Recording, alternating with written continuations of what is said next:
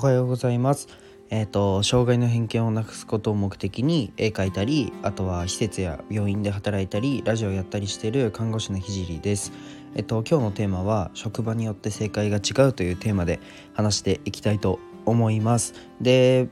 えっ、ー、と僕のラジオはえっと医療の最前線での学びだったり、えー、障害者施設を立ち上げるまでの過程そして、まあ、自分の作品を世界に届けるまでの過程を、えー、全て発信していきます。で1.2倍速で聞くといい感じに聞けます。でちょっと本題に入る前に一つすいませんお知らせさせてください。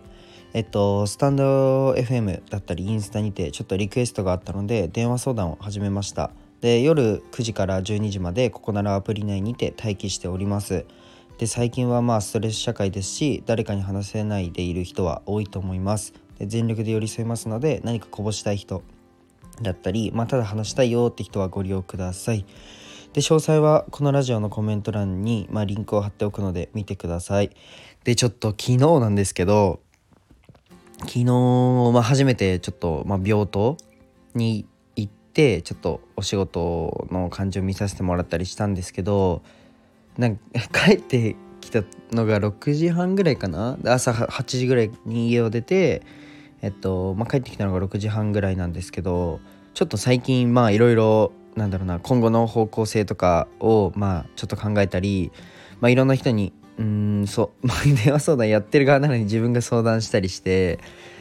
まあ、少しねうん無理して走りすぎてて、まあ、昨日マジでぶっ倒れちゃってちょっと熱が出てぶっ倒れちゃってうんと12時間ぐらい本当に寝ちゃいました。記憶がないんですよね。9時ぐらいにいや違うな。もっと寝てる。家着いたのが6時であ6時半ででコーヒー1杯飲んでちょっとまた絵描い絵描こうと思って、うんと、絵描き始めたら机で寝ちゃって1時間ぐらい。で、うんと、8時になってたのであ布団寝るならせめて布団にしようと思って布団で寝たらまあ、8時に寝て本当に今さっき起きたので、まあ、12時間13時間ぐらい寝ちゃいました。やばいと思って。あのー、ちょっとマーケティングの勉強も最近ちょっと進めてて。あのー、まあもともとちょくちょくやってたんですけどあのマーケティングの学習もちょっとしたいなというふうに思ってたのにちょっと読みたい本があってでもちょっとできなくてぶっ倒れちゃって。で電話しようと思ってた、えー、方もいたんですけどあのー、少しねドタキャンみたいな形になって本当に申し訳ないです。ラジオ越しにすいません謝ります。LINE でもちょっと謝ったんですけど。で今日のちょっとじゃあテーマに入っていきますね。今日はゴリッゴリのまあ医療分野の話をしたいと思うんですけど、まあ、毎回言ってるんですけど、まあ、必ず、えー、皆さんの役に立てるように頑張って話しますので最後まで聞いてください。じゃあ本題に入りますね。えっと僕は看護学生時代からうんと障害者施設に足を運んでうん、56節56施設ぐらいはえっと現場の中見てきて実施合わせたら多分10個ぐらい行ったんじゃないかな。10個ぐらいの施設を見に行ってえっとその中で、まあ、施設の経営の裏側だったり、えっと、どんな人員配置なのかなとか看護師って何人ぐらい宿ってるのかなとかうんとその辺をその辺も学ばせてもらったりして、まあ、足を運んだ施設のいいところを吸収しまくろうと思ってました。でその中で見えてきたのは、うんと、同じような医療施設でももう正解が全く違うということです。これちょっと前もちょっとお話ししたんですけどちょっとって何回言うんだよな。ちょっとって言い過ぎだと思うんですけど、まあ、結構それが面白くて、うんと、ある程度のリスクは許容して楽しいを優先してる施設だったりえっと、指導に力を入れてる施設だったりあとは指導という言葉はもうその施設では使わずもう支援だというふうに言ってる施設だったり、まあ、この考え僕もすごい好きで、まあ、指導とは割と上からじゃないですか指導っていうのは。でも支援は利用者さんが苦手なところを支えるっていう考え方らしいんですよね。で僕はそれが素敵だなというふうに思って例えばコミュニケーションを取るのが苦手だったら話し方っていうのを工夫したり、まあ、歩くのが苦手だったら一緒に歩いたり食べるのが苦手だったら食事介助が必要だったりまあそんな感じですね。であといいなと思ったのがうんとこれまた今言った施設とは全然別の施設なんですけど朝食に好きなおかずを1品選べるようにしてる施設がありました。これかなりいいですよね。なんか施設によっては、まあ、キッチンが大きくて調理師を雇ってて大人数を一緒に作ると効率はいいよくて、うんとまっすぐあったかいものを提供できるっていうのはいいんですけど、うんとまあ、メニューがどうしても偏ってしまうんですよね。まあそれがちょっと利用者さんが飽きちゃったりっていうのがあるのでで食事ってすごい大事じゃないですか。みんなも食べるの好きっすよね。僕も大好きなんですけど。あのー、食事に個別性を持たせるのはもう超賛成でもう一見当たり前のように見えて、まあ、他の施設で意外とできてないのでとっても魅力的でしたなんか野菜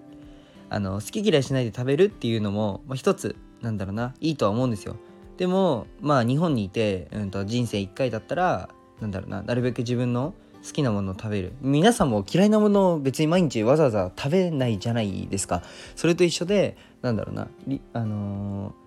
ー、例えば調理師を雇ってうんと固定されたメニューをみんなに提供するだと、まあ、どうしても、うんと、それぞれが嫌いなものがうんと入ってしまう可能性が高いんですよね。でそれを、まあ、おかず1品だけでも選べるようにできてる施設っていうのはもう超いいなと思って僕が立ち上げたら絶対やろうと思いましたね。まあ、こんな感じで、まあ、施設によっていいところがあってうんすごい勉強になります。じゃあ、えっと、やってないから悪いとかいいとか、まあ、そういうことではなくてえっと、そもそも施設によってもう正解が違うということです。でなので、まあ、同じ業界にいてもじゃあ A 施設から、えっと、B 施設に行くと全く同じ業界全くその同じ業界のはずなのにもう業界すら別にいる別の業界にいる感じがします。で介護ってなんだろうな参入障壁が低くてうん誰でも働けるイメージですよね。で僕もそういうふうに思ってました。まあ、ですが、まあ、実際そんなことなくて、まあ、確かに人手不足だし、えー、と学歴フィルターもないし、えー、と参入障壁っていうのはもうかなり低いのは事実です、まあ、特に人手不足っていうのが大きくてもう誰でもあの今までなんだなバイトしかしてなくてスキルもなくてもおいでっていうのが、結構介護業界はまあ多くて参入障壁が低いのは事実ですでも、えーとやっぱりここでしか経験できないことは大きくてうんその施設のその正解に寄り添うことも必要なんだなというふうに僕は思います。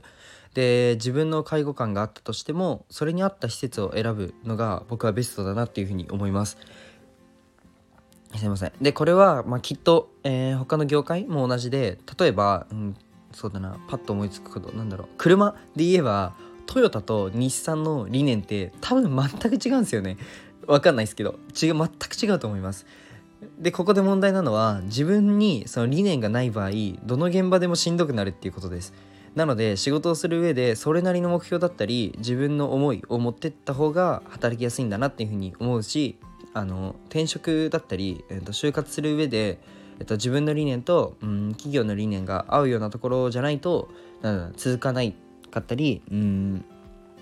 働きにくいと思うので是非自分の中に、えーと、思いだったり理念を持つことっていうのが、えー、大切なんじゃないかなっていうふうに思いました。